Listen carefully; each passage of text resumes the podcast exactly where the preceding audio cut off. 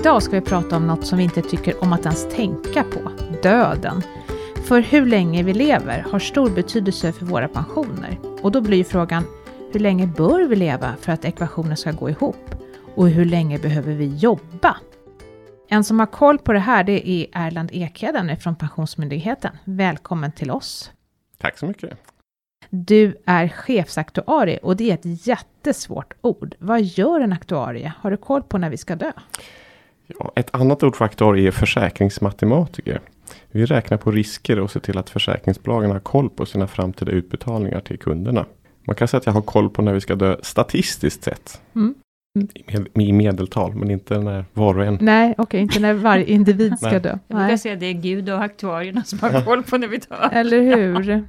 Hej på dig Kristina. Du är Hej. också här. Ja. ja. Och så är jag också här, Maria Eklund. Ja. Varför har den förväntade livslängden då så stor betydelse för just våra pensioner? Jo, för det är den förväntade livslängden som styr hur länge de hopsparade pensionsmedlen ska räcka till.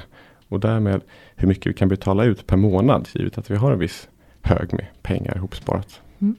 Fast jag menar, hur gör ni för, det här tycker jag är en jättespännande fråga. Hur gör ni för att veta hur länge vi ska leva? Ja, det är en bra fråga.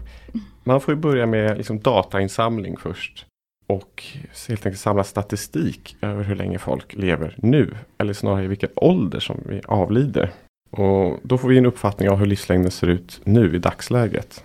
Och även om då 2020 nu var ett undantag eh, livslängdsmässigt så ser vi att livslängden ökar stadigt över tid. Och därför brukar vi också lägga in en prognos på hur det kommer se ut framöver. Baserat på den utveckling som har varit.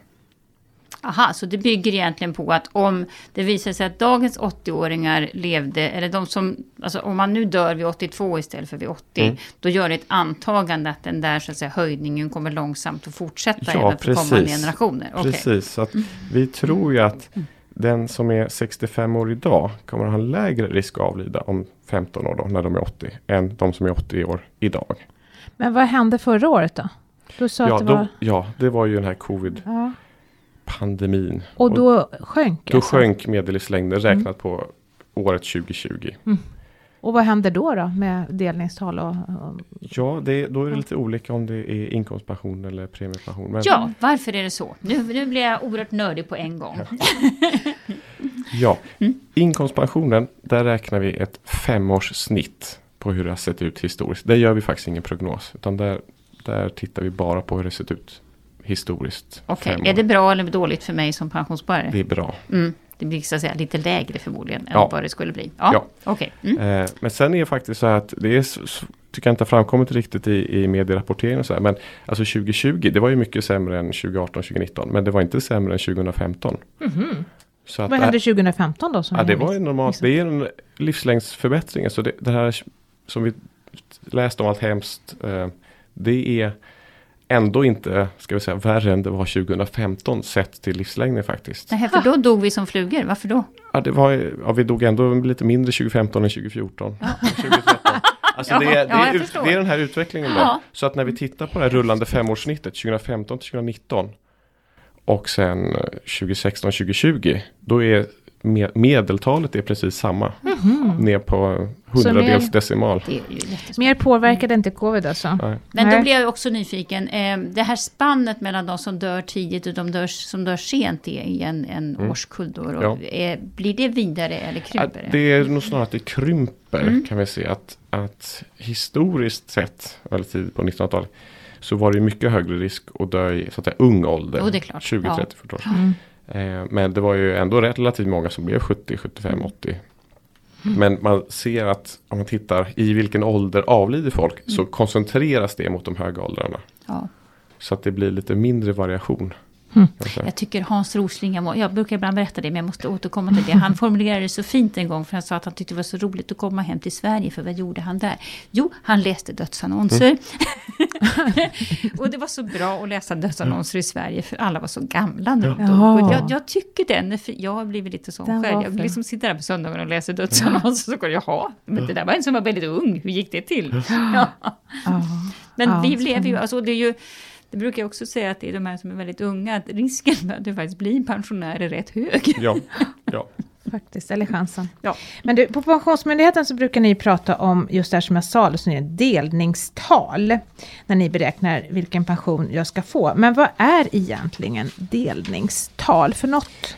Ja, alltså delningstalet. Det är liksom det tal som vi ska dividera pensionskapitalet med för att få årsbeloppet som vi betalar ut. Och sen så brukar vi dela det med 12 för att få ett månadsbelopp. Samma varje månad. Och det här delningstalet det beror då främst på den här förväntade livslängden. Hur länge pengarna ska räcka. Mm. Men det beror också på något som kallas förskottsränta. Eller prognosränta. Och jag antar att det kommer vara en viss förräntning på pensionskapitalet även under utbetalningstiden. Och det gör att om vi ska betala ut 1000 kronor om säg 10 år. Då behöver vi inte sitta och hålla på 1000 kronor idag. Utan det räcker kanske med 850 kronor. Mm, bra där. Mm. Som då kommer växa med den här kapitalavkastningen och bli 1000 kronor när det är dags att betala ut 1000 kronor. Och det gör att vi kan betala ut en högre pension idag. Men då om de här 10 åren, då har vi 1000 kronor som vi betalar ut. Så då har det liksom inte vuxit så mycket det vi betalar ut. Du har haft avkastning på kapitalet Mm. men din pension går inte upp lika mycket. Okej. Så vi får en liksom plattare eller flackare Ja, man- utbetalningsprofil. Man brukar ju prata om det här som kallas normen, eller Ja. hur? Det vill säga att man betalar egentligen ut lite mera pengar i början. Ja. Och det är väl bra så man slipper dö ifrån pengarna, höll på att säga. Mm.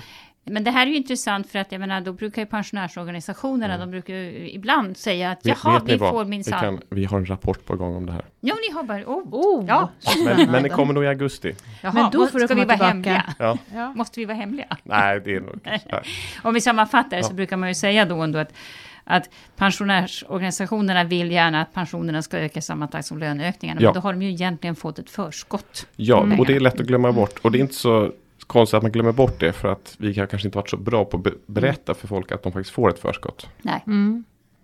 Mm. Så. Men Men, det, men det vi har varit dåliga på är kanske att berätta om vad man kan förvänta sig av pensionen. Att den snarare kommer följa priserna än lönerna. Ja. Mm. Där har vi insett att vi har en liten hemläxa att göra på Mm. Pensionsmyndigheten. Den här rapporten då, vad, vad, vad handlar den om? Ja, förskottsränta och Förskottsränta. nivån då, alltså storleken och hur den påverkar pensionen och vad det får för effekter. Mm. Så är man intresserad av det här, då får man vänta till i augusti och då hittar man, kommer man hitta den på er hemsida helt enkelt. Det Ja. kommer väl vara ett pressmeddelande och så. ja, det blir Fick säkert. en ny- en nyhet här. Men då måste jag fråga. roligt. Om jag nu redan är pensionär Ja. och jag får mina utbetalningar. Och så stiger medellivslängden, för det gör det ju Ja. hela tiden. Men vad händer då med min pension? Måste Ja. jag liksom räkna med att det blir ytterligare sänkningar? Ja, i, inte inkomstpensionen. Nej. Där, där har vi liksom lovat delningstal när du gick i pension, eller från egentligen 65. Mm.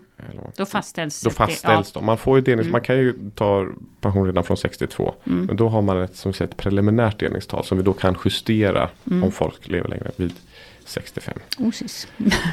ja, mm.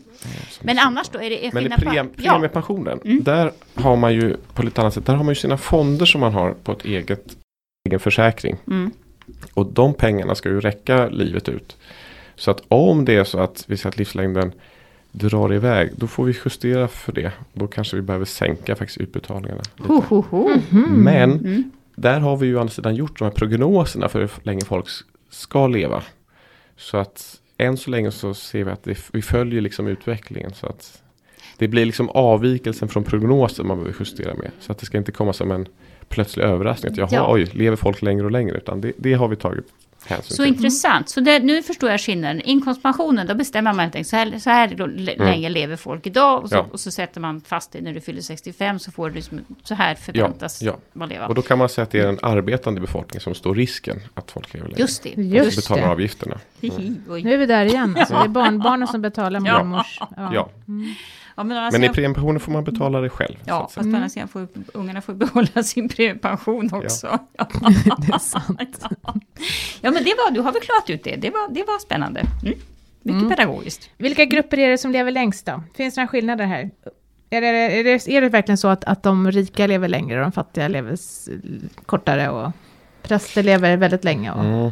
Ja, det är ju alltid osäkert att studera för små grupper. Men Mm. det finns ju en hel del eh, studier gjorda. Och det som är framförallt är tydligt som vi ser är ju att det är högre utbildning som lönar sig eh, om man vill leva länge.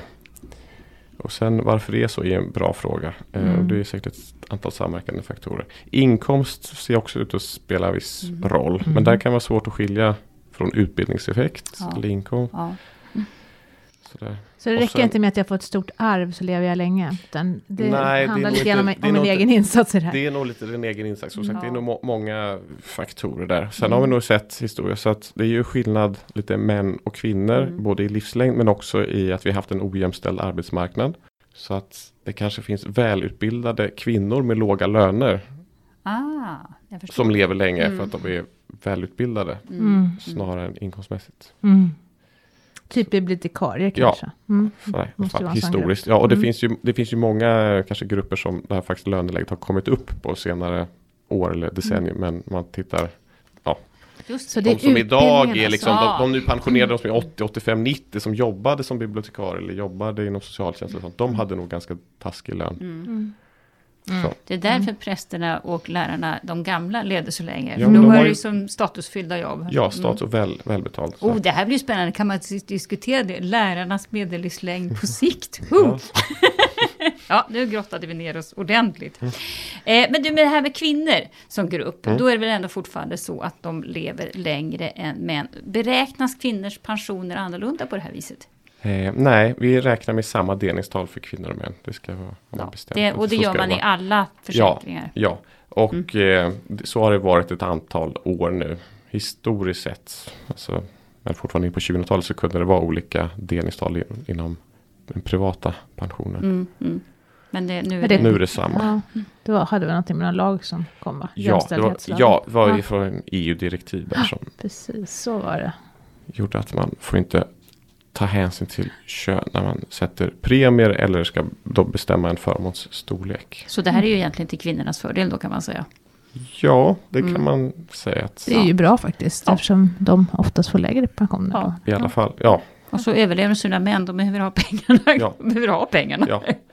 Återkoppla till den här förskottsräntan då att, Mm. att eh, det är faktiskt en, en som vi har ti- tittat då att Ja, nu Man- förstår jag. Mm. Ja, för Mm. de här kvinnorna som lever längre än sina män, då blir det plötsligt kanske bra att ha en pension som inte är för låg. Även när man kommer upp i ålder. För att det är kanske Mm. när man är ny, ny pensionär, då tänker man att ja men nu ska jag ut och leva loppan Ja. och leva lite, nu vill jag ha mina pengar. Men, men man kanske har ett annat behov, för, en annan försörjningsbörda när man kanske blir e- ensam. Så att nu förebörjar jag kanske någonting som ni vill Ja. säga senare. Men det skulle kanske i så fall vara aktuellt att ändra på den här normen på 1,6 procent om året då till någonting Ja, annat. den är ju beslutad av riksdagen. Ah. Så, men det här Mm. kanske kan leda till en diskussion i alla fall. Ja. ja, för det sägs ju det att det är egentligen kvinnor 75 plus som har de lägsta, alltså som har svårast att klara sig på Ja. sina pensioner. Ja, För att och det hänger ju för att faktiskt ihop då. Ja. Mm. Sen är det bra om kvinnorna jobbar lite också, men det är en Ja. annan historia. Ja. Ja. Eh, ju. Men när det gäller tjänstepensionerna, då kan du ändå skilja rätt mycket har vi förstått när det gäller beräkningarna av livslängd. Mm. Bolagen gör ganska olika livslängdsantaganden. Då, vi har tangerat ämnet förut i någon podd, men spelar det någon roll när jag väljer vilka bolag som ska förvalta min tjänstepension? Ska jag liksom kolla på livslängdsantaganden här? Och varför kan det vara så olika?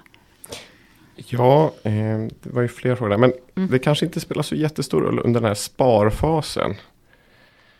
Nej, när vi, när vi arbetar Ja, och tjänar in premier. Men det kan ju göra skillnad då när pensionen ska betalas ut. Mm. Och nu för tiden har vi ju ofta flytträtt på pensionskapitalet. Så då Ja. skulle man ju kunna se över det när man närmar sig pensionering. Då. Så då ska man välja ett bolag där, där man har alltså kort medel, förväntad medellivslängd? Ja, eventuellt, eventuellt. För det finns också lite olika modeller då för Mm. vad som händer om bolaget så att säga gissar fel.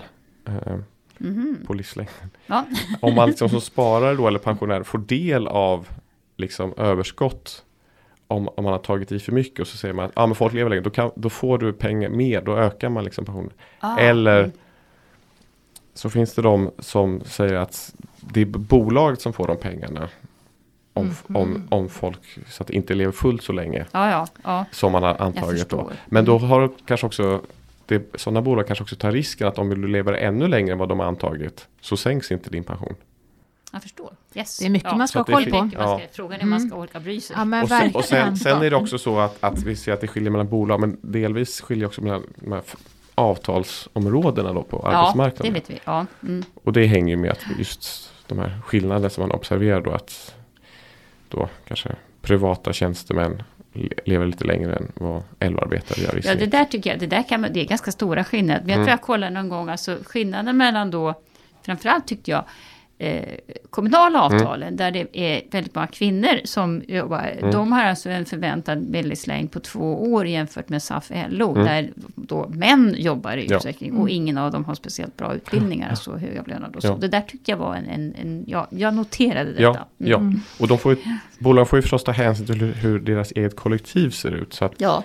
har man ett bolag som är väldigt många kvinnor försäkrade, ja då man ju ta hänsyn, måste man ju ta hänsyn till det jämfört med om Ja, man har visst. väldigt många män försäkrade. Ja.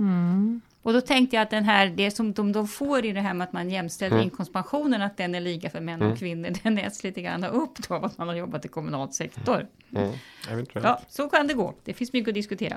Ja, men ja, Om alla lever ett år längre då, än nu, och inte jobbar längre, hur skulle det påverkas pensionen Mm. tror du? Jo, om man tittar då till våra delningstal då, så skulle pensionen sjunka med ungefär 4 procent. Oj. Oj. Då förstår man att man behöver jobba längre faktiskt. mm. vad betyder det? Vad 4 är- procent, vad är det i månaden? Alltså på en medel? Ja, då är vi på ungefär 900 kronor Ja, det är i månaden. spänn. Ja. Ja, nästan. I, 900 spänn i månaden, Ja, ja, men det, det- det, är mycket Nej det. men det är det, och Ja. det är ju det vi säger att om man jobbar ett år längre så får man i snitt 1000 kronor mer i månaden ju. Så det är samma sak att om du... Eller tänker vi fel då? Tänker jag fel nu? det, eh, ja, det, vi brukar säga att man får kanske 6 procent extra Ja. av att Aha, jobba ett lite år mer extra. alltså. Så man får Ja. lite extra. Mm. Så att man behöver faktiskt inte jobba ett helt år till om vi lever ett år till. Vi Nej, jag brukar, säga, vi brukar säga att det är ungefär Mm. två tredjedelar av Mm. livslängdsökningen behöver vi jobba för att hålla pensionen konstant. Mhm. Två tredjedelar Två tredjedelar, så att eh, vad blir det, nio månader? Ja, Ja. så, om, livs, om livslängden ökar med tre år så behöver vi jobba två år längre. Ja. Mm. Det var enklare mot. Mm. Okej. Ja, Och hur mycket har livslängden ökat de senaste 20 åren? Det, vad var, jag för mig att när pensionen, de här, de här pensionerna vi har nu, när de klubbas Mm. i riksdagen, då, då räknade man med att eh, livslängden skulle öka 22 år på 20 år eller något, va? och så ökar de tre. Eller det var, Ja, alltså, det, är, det blev det, är värre. den, det är den Mm. storleksordningen. Ja. Och sen trodde man dessutom att den här livslängdsökningen skulle stanna av. Jaha, Den skulle Mm. öka de där två åren och sen skulle det plana ut. Men, Ja. Och det är klart, vi tror ju inte att människor kommer kunna leva hur länge som helst. Men än så länge har vi inte riktigt sett den här avmattningen. okej. Men sen är frågan då, kan jag fuska och så jobbar jag lite mindre och bara väntar med att ta ut pensionen för att liksom få ett, ett för att delningstalet ska krympa. Spelar det någon roll för min pension? Ja, det spelar ju roll när du börjar plocka ut den. Mm. Så att det tjänar du in på att du får mer pension. Då. Men om du inte Ja. jobbar så mycket då får, du ju då får du inte extra pensionsrätter Nej, eller nya, Nej, nya premier in. nej, nej. Men det Och inte, och inte så mycket lön under tiden. Men bara det att skjuta ut upp Ja. uttaget eh, leder ju till att pensionen blir högre. Av de där 900 kronorna kan man säga ungefär vad det skulle vara istället då? 600 eller 500 eller? Ja, det var ju sig en minskning du skulle få Ja. då. Eh, Nej, vi behöver Ja, inte fördjupa oss ja. i det. Men det, det, man kan göra så i alla fall om man vill Ja. ha lite högre pension och inte orkar jobba. Fast då ska man ha något då, att leva på ska le- ja, men då kanske man, ja, men det kan ju vara det att Ja. du har lite sparpengar Ja. som du tänker att du skjuter upp.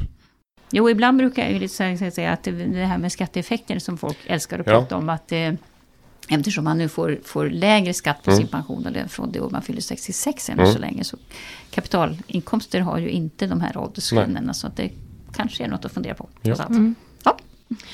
Men det är ju en chanstagning förstås. Mm. Det här med att liksom vänta med att ta ut pensionen. Mm. För jag vet ju inte hur länge jag ska leva.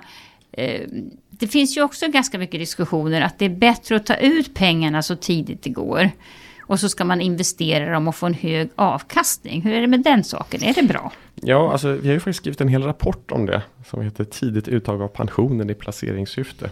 Ännu en bra rapport. Mm. När, när släppte ni den? Nej, den, Den är- finns redan. Den finns, den är från 2019. Oj, oj, oj, gammal. Mm. Men det är ju flera faktorer som spelar in. Och eh, framförallt den här avkastning som man lyckas få efter avgifter. Då visar det sig att ofta behöver man få ganska hög avkastning för att det ska vara lönsamt. Minst 7 procent. Re- realt. då. Realt. Ja, ja eh, nomine- alltså mm, efter avgift men kanske inte, inte hänsyn till inflationen.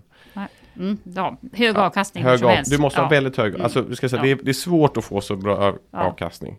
Och för att det liksom alltid ska vara bra. Men sen spelar det också roll hur länge man lever. För man får ju en lägre månadspension. Så lever man länge då är det inte bra att ta ut Nej. i förtid. Men å andra sidan så, så om man inte lever så länge så kan det faktiskt vara liksom fördelaktigt sett till hur mycket pension man får utbetalt totalt. Mm. Men eh, det är kanske inte alltid det måttet som man upplever är det viktigaste. Utan det kanske är vad man faktiskt får i månaden, det man har att liksom leva av. Mm. Än, än att på dödsbädden summera. Jo. Ja, jag fick. Ja, jag vann! Jag ja, vann. Nej, och risken är ju dessutom alltså de där pengarna man inte får om man dör ifrån dem, de kommer man kanske inte att sakna så mycket heller. Nej, Ja. förmodligen inte det. Jag, när vi träffar våra, våra användare ibland så brukar, Mm. jag, brukar de säga så här, ja men man vet ju inte hur gammal man ska bli och sådär. Brukar jag säga så här, men titta på dina föräldrar, hur gamla be- Mm. blev de? Hur mycket spelar det roll? Jo, men det känner ju till att det, det finns ju en ärftlighet och generna spelar ju stor roll för vår hälsa och förväntade livslängd. Men exakt hur mycket som är arv och hur mycket som är miljö, det tror jag inte forskarna vet riktigt.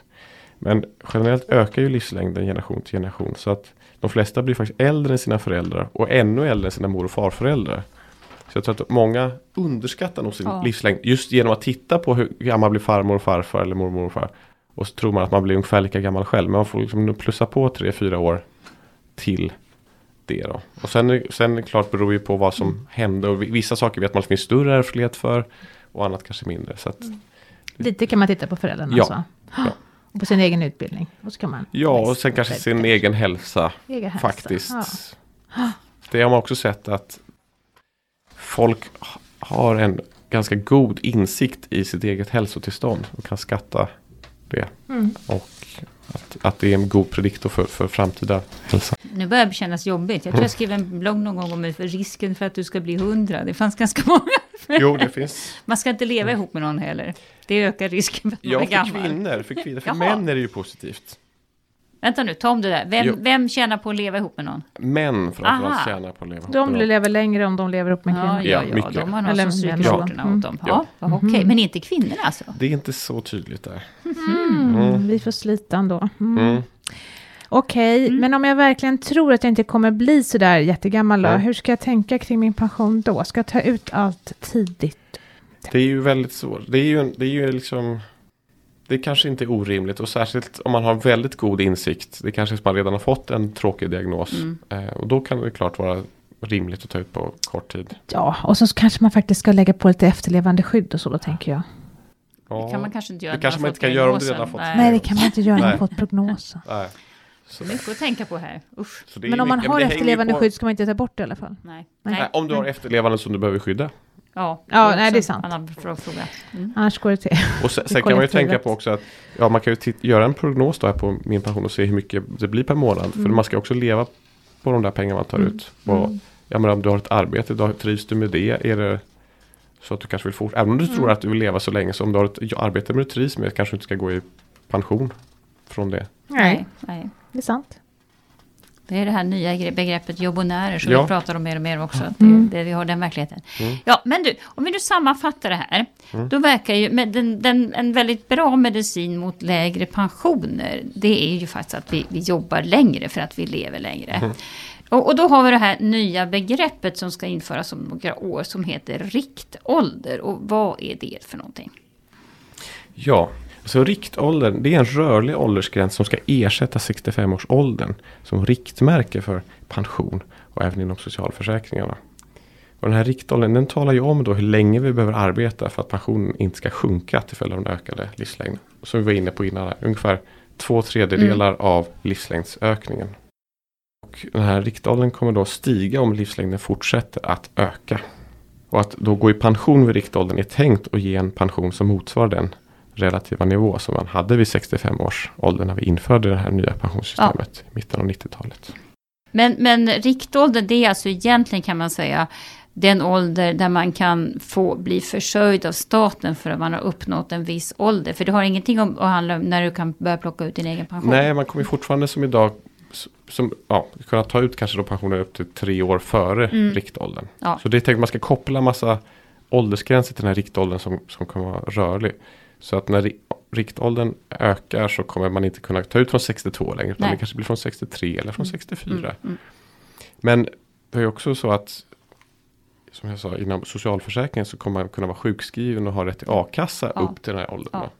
Är det bestämt nu redan? För jag har liksom väntat Ja, på att de, de här... har, de har nog inte riktigt Nej, eh, i blivit någon proposition. Men vi har, Ja. faktiskt, vi har ju levererat den första riktåldern. När vi har Ja. fått uppdrag. Det Ja. blir 67 Just det. Just det. om, om sex år. Och det är beräknat då på så att det är den medellängdslängd som typ jag har. Eller, Ja, det är de här femårssnitten, Ja. rullande femårssnitten. Och sen så får det hur det ser ut idag och sen så om sex år. Ja. Eller om det till och med är sju år. Jag tror det är sex. Ja, Mm. det, men de som kommer ut på arbetsmarknaden nu då, de är Mm. födda på 90-talet. Och hur länge ska de då ställa in sig på att jobba för att få ungefär samma pensioner som de som går i pension nu? Ja, vi har faktiskt inte gjort någon officiell prognos än. Men vilket det är tänkt att Pensionsmyndigheten ska göra, just Mm. som information. Men en kvalificerad gissning är ju 69 år.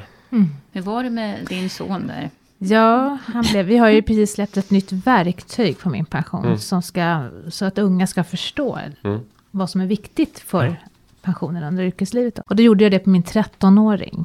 Och då så, så var ju en av frågorna då, när tänker du gå i pension? Som han skulle Mm. ta ställning till. Och då innan han bara klickade ner då och såg svaren så, så sa han, ja, jag tänker gå i pension tidigt, så är vi 55. Och så klickade han ner och såg att det första vi, han kunde välja på var 67. Mm. Och så fick vi ha en, En diskussion. en dis- liten diskussion kring hur det kunde bli så här. Det var inte riktigt i hans, hans sinnesvärld ännu, 13 år gammal men, men, men då undrar jag, är det här orättvist då? Kommer de här som, alltså 90-talisterna, kommer de att vara pensionärer en kortare tid av, sitt liv, av sin förväntade livstid då?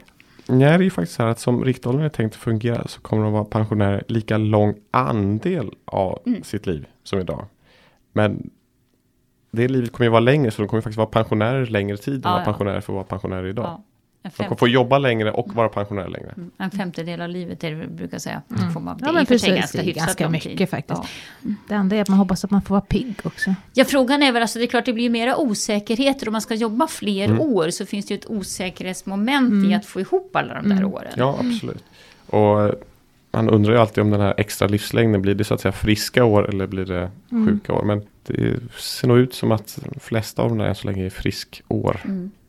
Mm. Hålla en tumme här nu. Mm. Mm, verkligen. Men du, eh, nu har vi ändå tangerat ämnet, det här med coronan och Mm. att i alla fall det var väl ändå på håret att medellivslängden skulle Mm. sjunka. Ja, på fem års snitt, på ett års Ja, snitt så sjönk ja så sjönk ja. den faktiskt. Och, och det kan ju komma mera och jag tittade på gammal statistik Mm. som spanska sjukan, då var det väldigt många Mm. unga som dog, men då sjönk ju medellivslängden på liksom åtta år. Ja. Tjoff sa det va. Vad händer med pensionerna om medellivslängden sjunker? Sänks riktåldern då? Eh, det har man faktiskt inte bestämt än. Lagstiftningen är faktiskt inte helt på plats. Mm. Men i de här förberedande arbetena så har man avstått från att lämna förslag på hur man ska göra eh, kring sådana här hypotetisk situation. Utan det tänker man att man nog kan hantera Är den när, det, när den uppstår. Ja, man har ändå sex år på sig innan det ska Ja, ja, ja. träda i kraft. Och då kanske det beror på ja, en sån här hypotetisk situation.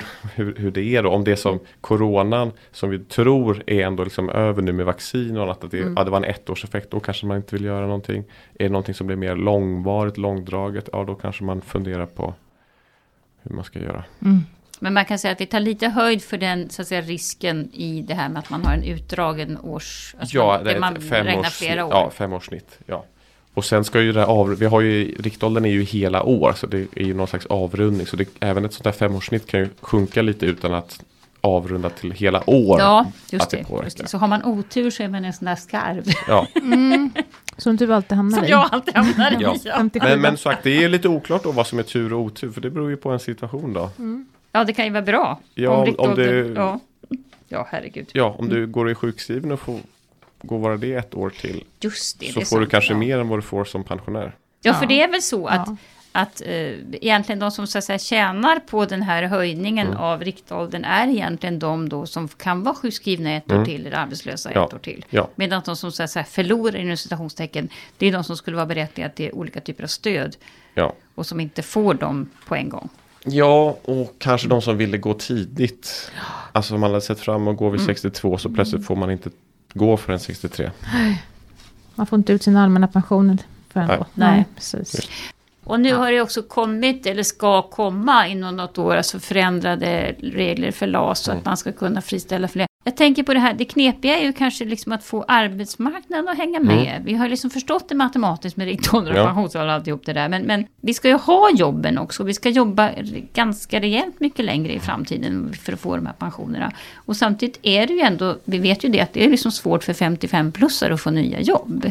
Men det här är kanske ingenting som aktuarier bekymrar sig så mycket om, eller? Nej, faktiskt inte. Vad skönt för dig. Skönt, det, ja. Det, det är det andra som funderar på, jag är säker. Ja. Mm.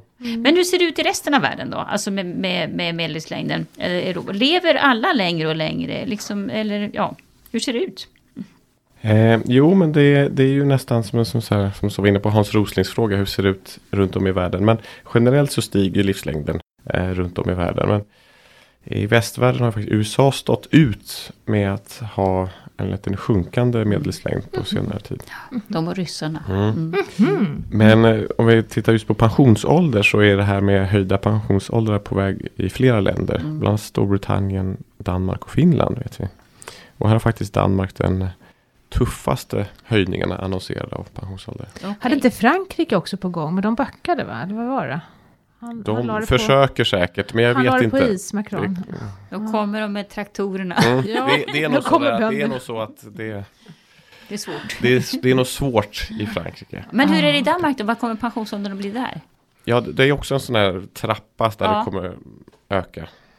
Och, så det, det beror lite på när man är född då. För socialförsäkringsministern som vi har nu, Ardalan Shekarabi, han är ju väldigt förtjust i den danska modellen. Ja, den här så kallade Arne-pensionen Ja. som ju handlar om att få förtida pension. Mm. Då. Men de kanske har infört den delvis då för att den normala pensionsåldern kommer bli så hög. Vad pratar vi om? 70? Alltså, ja, ja, 70. Över 70. Det är, ja, det är. Nej men det har ju... Jämfört då när vi eh, tittar på de som kanske är födda på 90-talet. Det man vara två, Ja. tre år högre än i Mm. Sverige. Eller med vår riktålders Ja, och den prognos som finns. Fast de lever kortare. Det Och de är så spännande. lyckliga, inte de Mm. världens lyckligaste Ja, folk de också? kan vara lyckliga då, Ja. fast de ska jobba längre. Det är kanske det som gör en lycklig. Nu har vi kommit på det. Men de kanske får bra pensioner om de väl får den. Precis. Så kan det vara också. Så kan det vara. Ja. Det har de väl också? Höga Jo men så blir det väl, alltså väntar du på något gott Ja, så i det här sammanhanget så är det ju faktiskt utdelning. Sen gäller det inte hinna dö ifrån pengarna. Ja, herregud. Den brutala sammanfattningen. Mm, tänk att det finns så mycket att säga om att leva länge, hörni. Är det någonting som du tycker att vi inte har fått med, Erland? Jag vet att det är just det här på alltså individnivå så är det ändå väldigt slumpmatat hur länge vi ska leva. Vi har ju alla de här faktorerna som vi känner till. Men till syvende och sist så är det väldigt mycket slump när man är nere på en enskild individ. Ja, och sen så vi aktörer ibland säger ju att det finns två risker här och det är att man lever för kort eller att man lever för länge. Förlåt? Hur menar du nu? Att leva för kort? Okej, då drar ja, man då, ifrån då är det, pengarna. ja. Ja. Ja, där får pengar. Mm. Och det andra är att leva länge att pengarna tar slut. Alltså din, ja, ja, din, dina Ja, besparingar tar slut. Eller, det blir dyrt för försäkringsbolaget som Ja, ska det betala det. ut för att Ja. du lever länge. ja. Det är deras Det risk. kan ju vara, det kan vara försäkringsbolagets risk och kanske inte individens risk. Mm, nej, Vi brukar ju hänvisa till Dagny 108 och säga Mm. att hon är glad att det finns pensionssystem. Ja. Mm, verkligen. Det kanske är en bra sammanfattning av detta. Ja. Om man då skulle vilja veta mer, du har pratat om lite rapporter här, men någon var på gång. Vad, finns det någon rapport om det här som man kan grotta ner sig i? Ja, kanske inte direkt. Om ja, jag skulle kunna hänvisa till Statistiska centralbyrån. Mm. SCB, de släpper ju sådana befolkningsprognoser. De tittar vi ju mycket på. eh, Mm. Och de släppte ju en här i våras. Mm. Slutet av april just med befolkningsframskrivning. Där de även både tittar på ja, förväntad livslängd men också sånt här som födslotal och Mm. migration. Så de tittar på hel, hela befolkningen. Och där brukar man kunna gå ner på kommunnivå och se att Mm. eh, ja, i var man lever kortast och längst och sådana här saker. Just det, Mm. spännande Ja. grejer. Mm, där kan man grotta ner sig om man Ja. vill veta mer. Det är Ja. bra. Gå till SCBs hemsida. Ja. Ja, då har vi lärt oss massor med nytt igen, Kristina. Ja, och vi kommer fram till i och för sig, det är så svårt att planera sin pension eftersom man inte, det är bara du som vet när vi ska Mm. dö. Men tack så mycket för att du kom hit idag. Mm, tack så Gjorde mycket. oss lite klokare.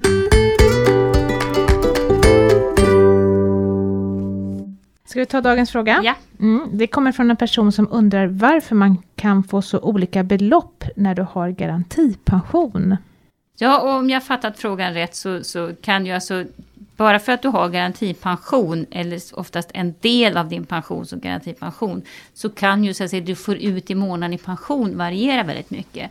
Den som bara får garantipension, och alltså inte har jobbat speciellt mycket alls då, då var med för att få din egen pension, då handlar det om, ja i häradet 8000 kronor i månaden.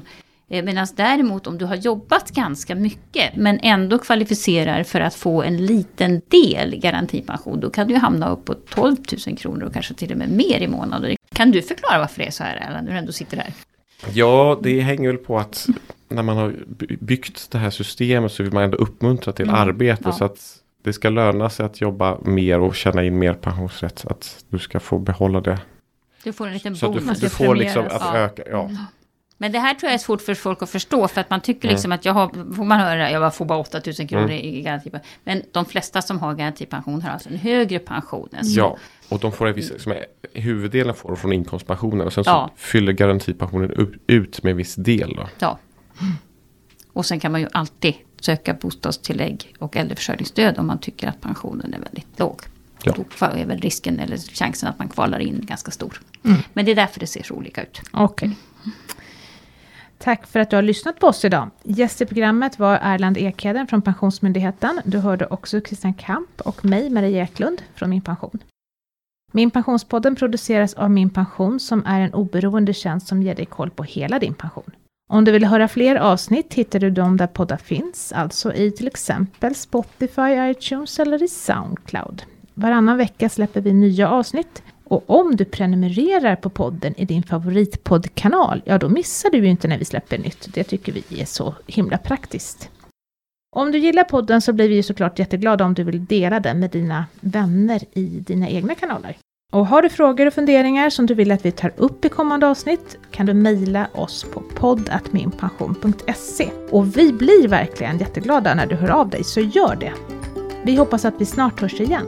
Ta hand om dig och din pension till dess. Ha det så bra. Hej! Hej då!